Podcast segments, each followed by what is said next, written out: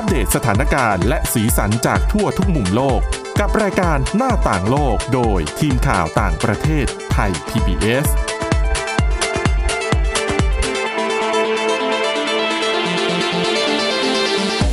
วัสดีค่ะต้อนรับคุณผู้ฟังเข้าสู่รายการหน้าต่างโลกนะคะ มาอัปเดตเรื่องราวทั้งสีสันและสาระจากทั่วทุกมุมโลกกับทีมข่าวต่างประเทศของไทย PBS กันได้เช่นเคยค่ะ ติดตามฟังกันได้ผ่านทาง www.thaipbspodcast.com นะคะ วันนี้อยู่กับคุณทิพย์ตะวันธีรนัยพงษ์และดิฉันวินิษฐาจิตกรีค่ะ สวัสดีค่ะ วันนี้ก็ยังเกาะติดกันต่อเนื่องเหมือนจะต่อเนื่องจากเมื่อวาน แต่มันก็เกี่ยวกันหมดอะเนาะ ปฏิเสธไม่ได้ เรื่องโควิด -19 สัปดาห์เนี้ยเรื่องของวัคซีนเนี่ยมาจริง ๆ นะอืมคือข่าวไม่เว้นแต่ละวันเลยอะมีออกมานะคะ เกี่ยวกับค่ะวัคซีนประเทศนู้นประเทศนี้ มีการได้รับวัคซีนบ้างเตรียมแจกจ่ายวัคซีนบ้างได้รับการอนุมัติรวมไปถึงเรื่องของการเปิดเผยผลการทดลองด้วยที่ออกทยอยออกมาเรื่อยๆนะคะ แต่ว่าหลาย ๆ คนเนี่ยได้ยินเรื่องของวัคซีนเยอะๆเนี่ยอาจจะเข้าใจว่าอุ๊ย เป็นสิ่งที่ใคร ๆ ก็ตั้งตารอถูกออกมาปั๊บนี่จะต้องไปฉีดกันทุกคนแน่นอนอืมแต่ว่าจริง ๆ แล้วนะคะ นอกจากเรื่องของคนอยากจะไปฉีดวัคซีนเนี่ยมีกระแสต่อต้านวัคซีนขยายตัวเพิ่มมากขึ้นด้วยในหลาย ๆ ประเทศนะค่ะ คือเขาบอกว่า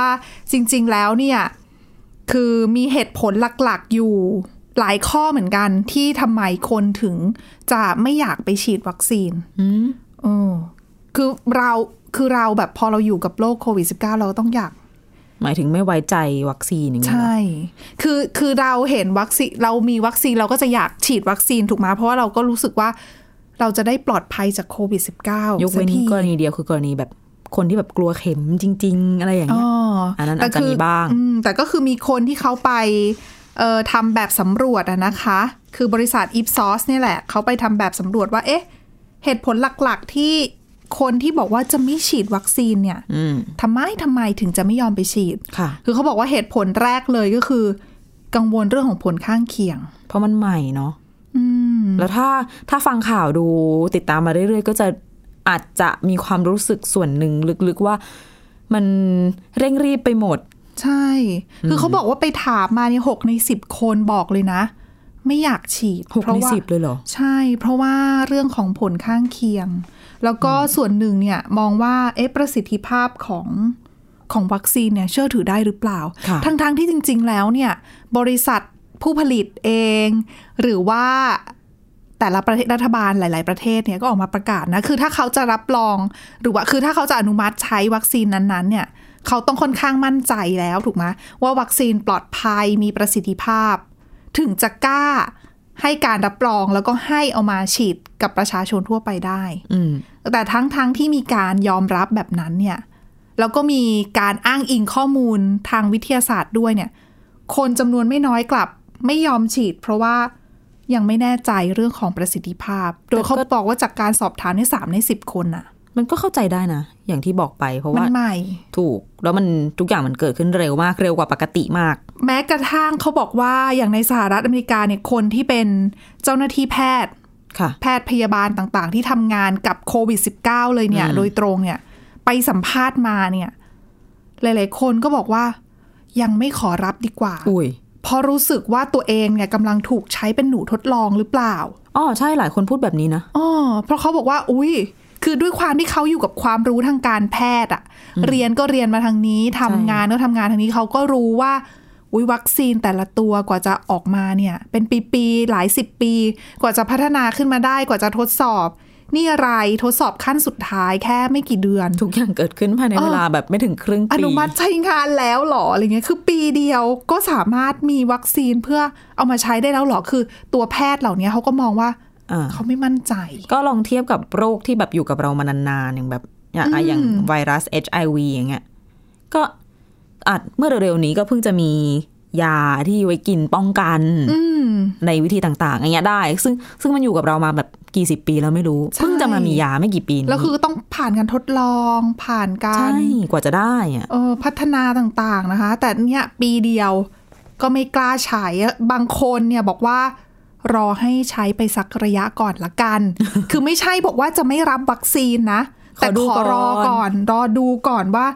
คนอื่นใช้แล้วจะเป็นยังไง เนี่ยก็ถึงขั้นที่ว่าแบบรัฐบาลอังกฤษก่อนหน้านี้ก็ออกมาบอกนะว่า ใช้ไปเลยคุณรับวัคซีนไฟเซอร์ไปเนี่ยเดี๋ยวรัฐบาลจะชดเชยค่าเสียหายให้ในกรณีที่ได้รับอันตรายจากวัคซีนอ้าวแต่ก็คือมันมัมันนเป็นซื้อผได้ลเหรอมันเป็นผลแบบที่ตามมาไงมัน เรื่องเหล่านี้มันเป็นเรื่องของความเชื่อมั่นของคนเหมือนกันนะ ที่จะรับไม่รับวัคซีนแล้วแต่ยังไงคนด้วยอย่างเช่นสมมุติว่าคุณอาจจะแบบอายุน้อยใช่วัยกลางคน คุณอาจจะคิด อันนี้หลาย ๆ คนที่คุยด้วยชาวต่างชาติเขาจะบอกว่าเขาไม่เห็นมีอะไรเลยเป็นเป็นแล้วหายก็ไม่เป็นไรนี่เนี้ยอืมดังนั้นถ้าเกิดคนที่รู้สึกว่าตัวเองแข็งแรง แล้วประเมินความเสี่ยงว่าโอ้โหแล้วไหนจะต้องไปฉีดวัคซีนใช่เจอกับอะไรก็ไม่รู้ โอ้ไม่ไม่ฉีดดีกว่าอ๋อไม่เป็นหนูทดลองหรอกคือ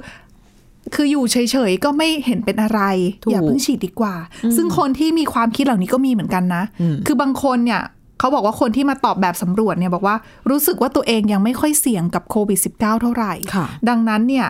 ขอยังไม่ฉีดละกัน มีถึงสองมีถึงหนึ่งในห้าอืมซึ่งรวมๆแล้วเนี่ยเขาบอกว่าถ้าข้อมูลเนี่ยสังเกตไม่ว่าจะเป็นเรื่องของคนกังวลในเรื่องผลข้างเคียง แล้วก็ไม่มั่นใจในเรื่องประสิทธิภาพรวมไปถึงรู้สึกว่าตัวเองไม่ได้เสี่ยงสักเท่าไหร่เลยไม่จำเป็นต้องฉีดเนี่ย ปัจจัยเหล่านี้คือถ้ามองจุดร่วมของมันเนี่ยก็คือเรื่องของข้อมูลข่าวสาร แล้วก็ความรู้เกี่ยวกับโควิด -19 แล้วก็ตัววัคซีนด้วยที่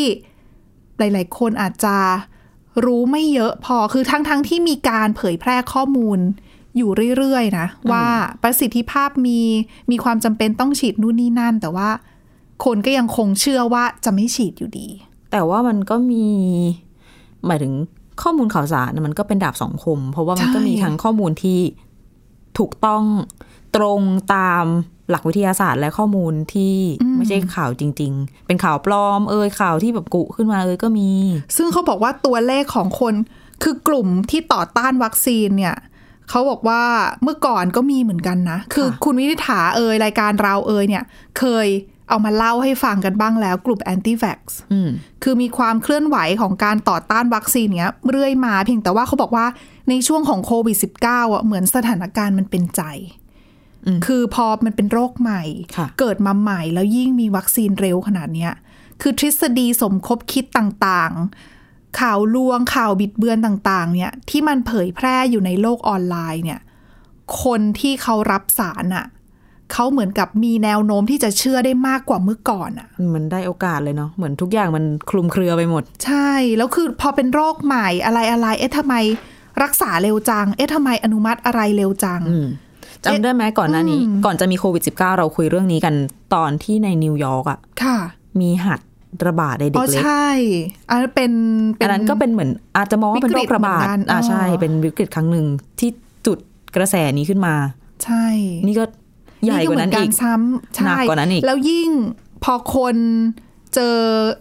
คือวิกฤตโควิด -19 ที่เกิดขึ้นในหลาย ๆ ประเทศเนี่ยก็ทำให้รัฐบาลออกมาตรการปิดเมือง งดออกจากบ้านทำงาน work from home อย่างเงี้ย work from home ทำอะไรหลายอยู่บ้านท่องโลกอินเทอร์เน็ตสิคะ ใช่ไหมะจริง ดิฉันเชื่อว่าทุกคนเป็นแบบนี้อะก็บริโภค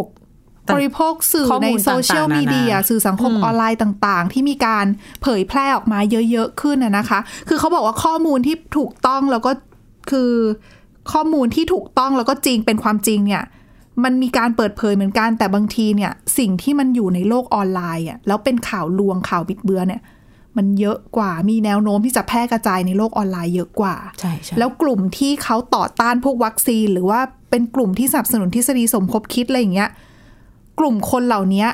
เขา active ในโลกออนไลน์มากกว่าไงอืมคือเป็นคนที่พูดอะไรต่างๆ ในโลกออนไลน์มากกว่า แล้วกลายเป็นว่าพอคนไปเสพเหล่านี้มากขึ้นน่ะ คนก็เชื่อมากขึ้น มีแนวโน้มที่จะเชื่อมากขึ้น แล้วก็ทำให้กลุ่มของคนที่ต่อต้านการฉีดวัคซีนเนี่ยขยายตัวเพิ่มมากขึ้นตามไปด้วยค่ะ โดยเขาบอกว่ามีคนติดตามเนี่ยเพิ่มขึ้นเป็นหลักล้านล้านๆเลยนะคะสำหรับสำหรับ กลุ่มต่อต้านวัคซีนเนี่ย คือถ้าเขานับข้อมูลจากปีที่แล้วเนี่ยเขาบอกว่า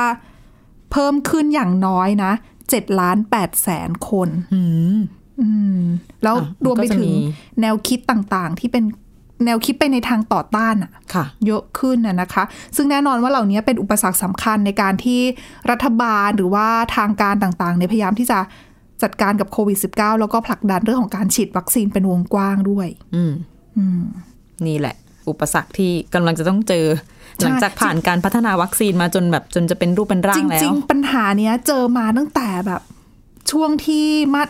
รัฐบาลใช้มาตรการปิดเมืองแล้วนะ เพราะว่าก่อนหน้านี้ก่อนที่จะมีวัคซีนเราก็จะเห็นนะ ว่าหลาย ๆ ประเทศไม่ว่าจะเป็นออสเตรเลีย หรือว่าในยุโรป คนออกมารวมตัวประท้วงค่ะไม่ยอมปฏิบัติตามมาตรการป้องกันของรัฐบาลไม่ว่าจะเป็นเรื่องของเว้นระยะห่าง สวมหน้ากาก ทำงานจากบ้านอย่างเงี้ย เราเห็นอยู่เรื่อยๆนะคะ แต่พอมีวัคซีน พอเราเริ่มเห็นความคืบหน้าของวัคซีนอะปัญหามันก็เลยตามมาด้วยก็คือ คนก็จากที่ต่อต้านเรื่องมาตรการป้องกันก็มาต่อต้านวัคซีนกันต่อ โรคก็พัฒนา คนก็พัฒนา แล้วก็ยาก็พัฒนาแต่ว่าก็เนี่ยนะใช่คู่กันไปใช่ประเมินดูนะคะ ว่าอะไรจะเป็นยังไง เดี๋ยวช่วงหน้ามีเรื่องเกี่ยวกับความปลอดภัยของวัคซีนสำหรับคนที่ตั้งครรภ์มา เล่าให้ฟังกันว่า เออ ฉีดได้ไหมสำหรับวัคซีนโควิด -19 ที่กำลังจะมาถึงเนี่ยนะคะ เดี๋ยวช่วงนี้พักกันสักครู่ค่ะ หน้าต่างโลกโดยทีมข่าวต่างประเทศไทย PBS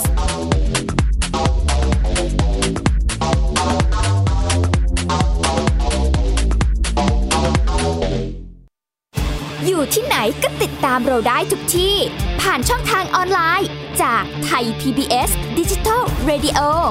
ทั้ง Facebook Twitter Instagram และ YouTube Search คำว่าไทย PBS Radio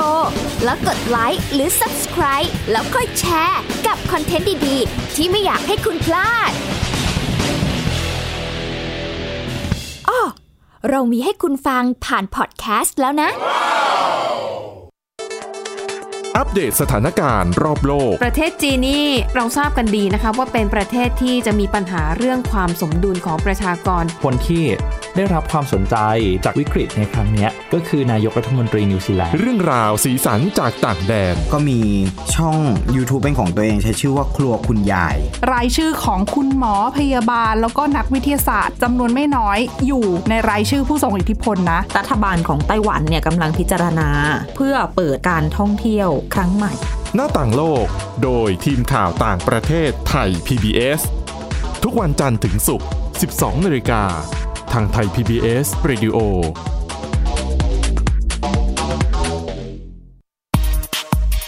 เพราะวิทยาศาสตร์อยู่รอบตัวเรา มีเรื่องราวให้ค้นหาอีกมากมาย เทคโนโลยีใหม่ ๆ เกิดขึ้นรวดเร็วทำให้เราต้องก้าวตามให้ทันอัปเดตเรื่องราวทางวิทยาศาสตร์ เทคโนโลยี และนวัตกรรม ที่จะทำให้คุณทันโลก กับรายการ s c i e n t e c h ทุกวันจันทร์ถึงวันศุกร์ทางไทย PBS Radio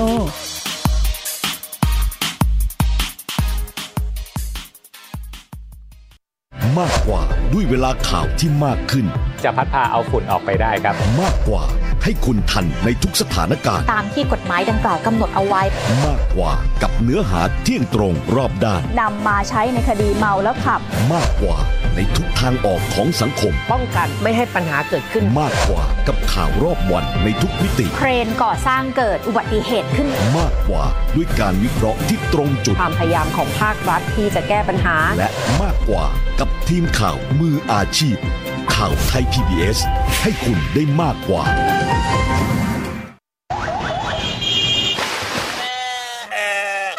ชวนทุกคนตะลุยไปให้สุดโลก สบัดจินตนาการกับเสียงต่างๆ ไปพร้อมกัน ในรายการเสียงสนุกทาง www.thaipbspodcast.com และแอปพลิเคชันไทย PBS Podcast แล้วเจอกันนะครับ หน้าต่างโลกโดยทีมข่าวต่างประเทศไทย PBS ต้อนรับคุณผู้ฟังกลับเข้าสู่ช่วงที่ 2 ของรายการหน้าต่างโลกนะคะ อย่างที่สัญญากันไว้ว่าจะมาคุยเรื่องความปลอดภัยของวัคซีนโควิด -19 กับคนตั้งครรภ์อืมคือปัจจุบันเนี่ยหลายคนต้องสงสัยแล้วแหละว่าเพราะเพราะว่ามีการเริ่มฉีดวัคซีนไปแล้ว แล้วค่ะมันก็เดี๋ยวก็นะ ไปกันครบทุกประเทศ ทีนี้ ตอนนี้เนี่ยมันมีคำแนะนำนะคะว่าสำหรับคนที่กำลังตั้งท้องเนี่ยไม่ให้รับวัคซีนโควิด -19 หรือว่าใครที่วางแผนจะตั้งครรภ์ในสักอีกสามเดือนข้างหน้านี้เนี่ยเขาก็ไม่แนะนำนะ จริง ๆ แล้วเนี่ย ไม่ได้บอกนะว่าไม่ได้หมายถึงว่าวัคซีนโควิด -19 นั้นไม่ปลอดภัย แต่เพียงแต่ว่าการทดลองการทดสอบวัคซีนที่เราทำกันมาหลาย ๆ เฟสหลายหลายหลายเดือนที่ผ่านมาเนี่ยเขาไม่ได้ทดสอบในวัคซีนในคนที่ตั้งครรภ์อ๋อ เออเพราะอย่าลืมว่าคือตั้งครรภ์คุณมีลูกอยู่ในครรภ์ด้วยไงใช่แล้วถ้าคุณรับรับวัคซีนเข้าไปแล้ว แล้วลูกล่ะ เพราะว่ามันก็ยังมีกรณีที่คนตั้งครรภ์ติดเชื้อโควิด -19 ด้วยเหมือนกันนะแล้วเชื้อถ่ายทอดไปให้ลูกใช่ด้วย ก็ไม่รู้ว่าจะเป็นยังไงก็คือพูดง่ายๆก็คือเหมือนกับว่า ยังไม่ชัวร์เนาะก็อย่าพึ่งดีกว่าอะไรประมาณนี้ เขาก็แนะนำให้เป็นข้อมูลทางการนะคะ แนะนำให้ผู้หญิงที่กำลังตั้งท้องก็คือ อารอให้คลอดซะก่อนนะ แล้วก็ค่อยไปฉีดวัคซีนก็ได้ อันนี้มาจากสำนักงานบริการสุขภาพแห่งชาติของอังกฤษนะคะ แต่ว่าดิฉันติดนิดนึง คือถึงแม้ว่าจะรอให้คลอดก่อนแล้วค่อยไปรับวัคซีนอะแล้วกรณีที่ต้องให้นมบุตรล่ะ อืม ใช่เด็กจะกินนมแม่จะอยู่ดีเกี่ยวไหม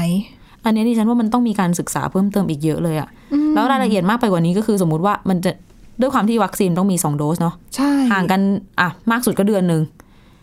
มีกะอาจจะมีกรณีที่แบบว่า ฉีดเข็มแรกปุ๊บ ไปเจอว่าตัวเองท้องเนี่ยเพิ่งตรวจเจอว่าเพิ่งตั้งครรภ์อ๋อแล้วยังไงล่ะ NHS ของอังกฤษก็บอกว่าอะแบบนี้ก็เข็มที่สองก็ยังไม่ต้องรับนะ ก็ไว้ก่อน ไปคลอดบุตรก่อนแล้วค่อยมารับอีกทีหนึ่งแต่อันนี้ต้องบอกคุณผู้ฟังว่าอันนี้ข้อมูลตรงเนี้ยอาจจะเปลี่ยนแปลงได้ในอีกไม่นานนี้เมื่อเขามีการแบบศึกษาเพิ่มเติมเนาะค่ะ เพราะจริงๆ ตอนนี้ก็ยังมีผลการทดสอบ วัคซีนเนี่ยเผยแพร่ออกมาเรื่อยๆนะคะ ในค่ะในแต่ละตัวที่อาจจะมีการเผยแพร่ออกมาก่อนหน้านี้ก็ตาม อืมความเรียกว่าข้อมูลใหม่ ๆ มีมาทุกวันนะ แล้วก็มีคำถามด้วยว่าอะแล้วถ้าคนชราอายุ 95 ปีเนี่ย ที่ใส่เครื่องกระตุ้นหัวใจ สามารถรับวัคซีนที่มีความเข้มข้นสูงเต็มโดสได้ไหม หรือว่าควรจะรอรับวัคซีนแบบที่มีความเข้มข้นน้อยกว่า แค่ครึ่งเดียวอะที่เราเคยคุยกันไปของ a s t r a z เซ e c a กับ Oxford ที่มีแค่ครึ่งโดส คือฉีดหนึ่งเข็ม แต่ว่าปริมาณมีแค่ครึ่งเดียว อันเนี้ยแต่นั้นเท่ากับต้องฉีดสี่เข็มหรือเปล่า ไม่ใช่ คือตั้งใจให้โดสมันน้อยกว่าปกติ ตั้งใจให้ปริมาณวัคซีนในโดสนั้นน้อยกว่าปกติ เพื่อร่างกายจะได้ตอบสนองน้อยลงประมาณนั้นไหมถูกต้องจะไม่จะได้ไม่ไปกระตุ้นภูมิคุ้มกันมากเกินไปอันนี้คือส่วนหนึ่งค่ะนะซึ่ง การทดลองของไฟเซอร์เนี่ยเขาทดลองวัคซีนที่มีความเข้มข้นสูง ใช้เขาบอกว่าเขาใช้อาสาสมัครทุกกลุ่มวัยเพื่อเพื่อให้มั่นใจในเรื่องความปลอดภัยอยู่แล้วค่ะแล้วแน่นอนคนกลุ่มสูงอายุนี่ก็เป็นกลุ่มที่เสี่ยงนะ แล้วเขาก็บอกว่ายังไม่พบหลักฐานว่าคนที่อายุ 90 ปีขึ้นไป จะไม่สามารถรับวัคซีนที่มีความเข้มข้นเต็ม 2 โดสได้อืม งงไหมสำนวนอาจจะงงๆแต่รวมๆก็หมายถึงว่า ไม่เจอหลักฐานว่าคนที่อายุเกิน 90 มารับเต็ม 2 โดส แล้วจะอันตราย ตอนนี้ยังไม่เจออย่างนั้น แต่ว่าคือถ้าถ้ามีปัญหาอยู่ก็อาจจะให้ลดปริมาณลงนิดนึง อันเนี้ยดิฉันว่าก็ยังเป็นอีกเรื่องหนึ่งที่ต้องดูกันต่อไปอืมในระยะยาวถูกไหมเพราะว่ามันใหม่มากอะเนาะทดสอบแล้วก็จริง แต่ว่าอันนี้ก็คือยังชัดเจนกว่าในกลุ่มของคนตั้งครรภ์ที่ไม่ได้ทดสอบเลยไงค่ะ อะเป็นเกร็ดเล็กๆน้อยๆมาฝากกันนะคะสำหรับใครที่จะพิจารณาเรื่องวัคซีนแต่อย่าลืมว่าต้องใครที่ติดตามกำลังนจะต่อตั้งครรภ์หรือว่าใครที่กำลังจะอายุเยอะถึงเก้าสิบแล้ว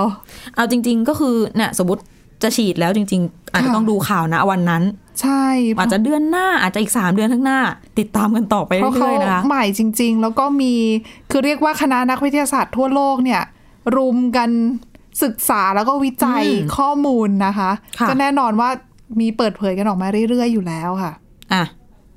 แต่ว่าเรื่องต่อไปนี้ ทิ้งท้ายกันออกจากเรื่องโควิด -19 กันนิดนึงนะคะค่ะเป็นเรื่องของการใช้คำในเยอรมนีเกี่ยวกับนาซีด้วย อืม บอกก่อนว่า อะ เราอะเรียนที่เมืองไทย เด็กๆก็จะ A N mode ใช่ไหมจำได้อ้าไหวมใช่ค่ะ B A double L ball C cat mail แล้วก็จะท่องกันไปอย่างนี้ใช่ไหมแต่จริงๆ โค้ดตัวอักษรที่ต่างชาติเขาใช้กันเหมือนที่ต้องลองนึกถึงหนังแบบหนังสงครามอะ A alpha B อ๋อ bravo อย่างเงี้ยนึกออกไหมอ๋อเออเออเออเขาก็ C จะไม่ Charlie คือเขาจะมา A N เขาจะไม่แบบเราไม่ได้ไงอ่ามัมันจะดูหน่อมแนมไปหรือเปล่า ถูก แล้วก็มันไม่มีความชัดเจนในเรื่องของการออกเสียงด้วยคือ อย่างสมมติดูในหนังอะสมมติทหารคุยกันแล้วบอกโค้ดอะเขาจะแบบค่ะอัลฟาบราโวชาร์ลีอะไรอย่างเงี้ยนึกออกไหมอ่าๆอะก็คือจะแปลว่า A B C ถูกไหมอะแล้วคำแบบเนี้ยก็คือจะมีในทุกภาษา มีรวมถึงภาษาเยอรมันด้วย แต่ว่าในความละเอียดของความเป็นเยอรมันนี้ค่ะกำลังพยายามแก้ไขคติที่แฝงมากับเซตคำนี้ มีด้วยเหรอ เออ ดิฉันก็เพิ่งค้นพบบทความนี้แล้วรู้สึกประหลาดใจ คือต้องบอกว่า ย้อนไปก่อน ก่อนที่จะมีนาซีเยอรมนีเนี่ย ในชื่อต่างๆที่เขียนไว้ A ถึง Z เนี่ย มันจะมีชื่อบางชื่ออย่างเช่นตัว D D Dog อะ เขาก็จะใช้ D เดวิดค่ะ ตัว N นาธาน ตัว Z แซคาร i อัสอืมซึ่งมันเป็นชื่อของคนยิว เดวิดอะมาจากยิวเลยนึกออกไหมอ๋อที่เราเรียนเรื่องศาสนามาตั้งแต่เด็ก ๆ นู่นอะให้ดูจำไม่ได้ คุณทิพย์ตะวันคืนครูไปหมดแล้ว ใช่ค่ะเข้าใจคือได้ค่ะเรียนาจบปีหนึ่งปั๊บคืนหมดเลยค่ะอะ ทีนี้ชื่อพวกนี้เป็นชื่อมาจากยิวถูกปะ พอถึงเวลาที่นาซีขึ้นมามีอำนาจ ก็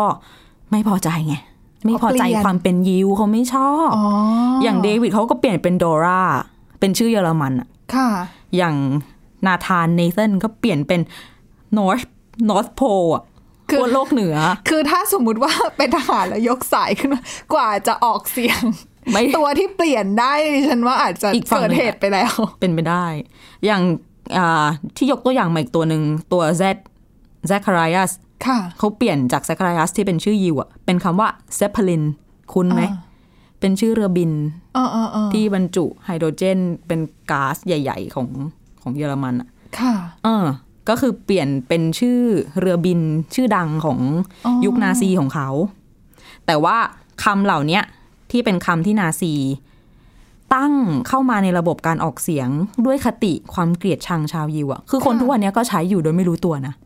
หแต่มายถึคืงอว่าเขาก็ใช้แค่ในเยอรมนีไงใช่ใช่คือใช่ประเทศอื่น ๆ ก็ยังคงใช้ดีเดวิดอยู่ ถูกก็ยังเป็นแบบอย่างที่บอกอะเหมืนอัลเดิมฟาบราโวเออชาแต่ลีคือะไรก็ว่าเขาเขาไปก็จะเปลี่ยนเป็นเหมือนกับคำเรียกของใน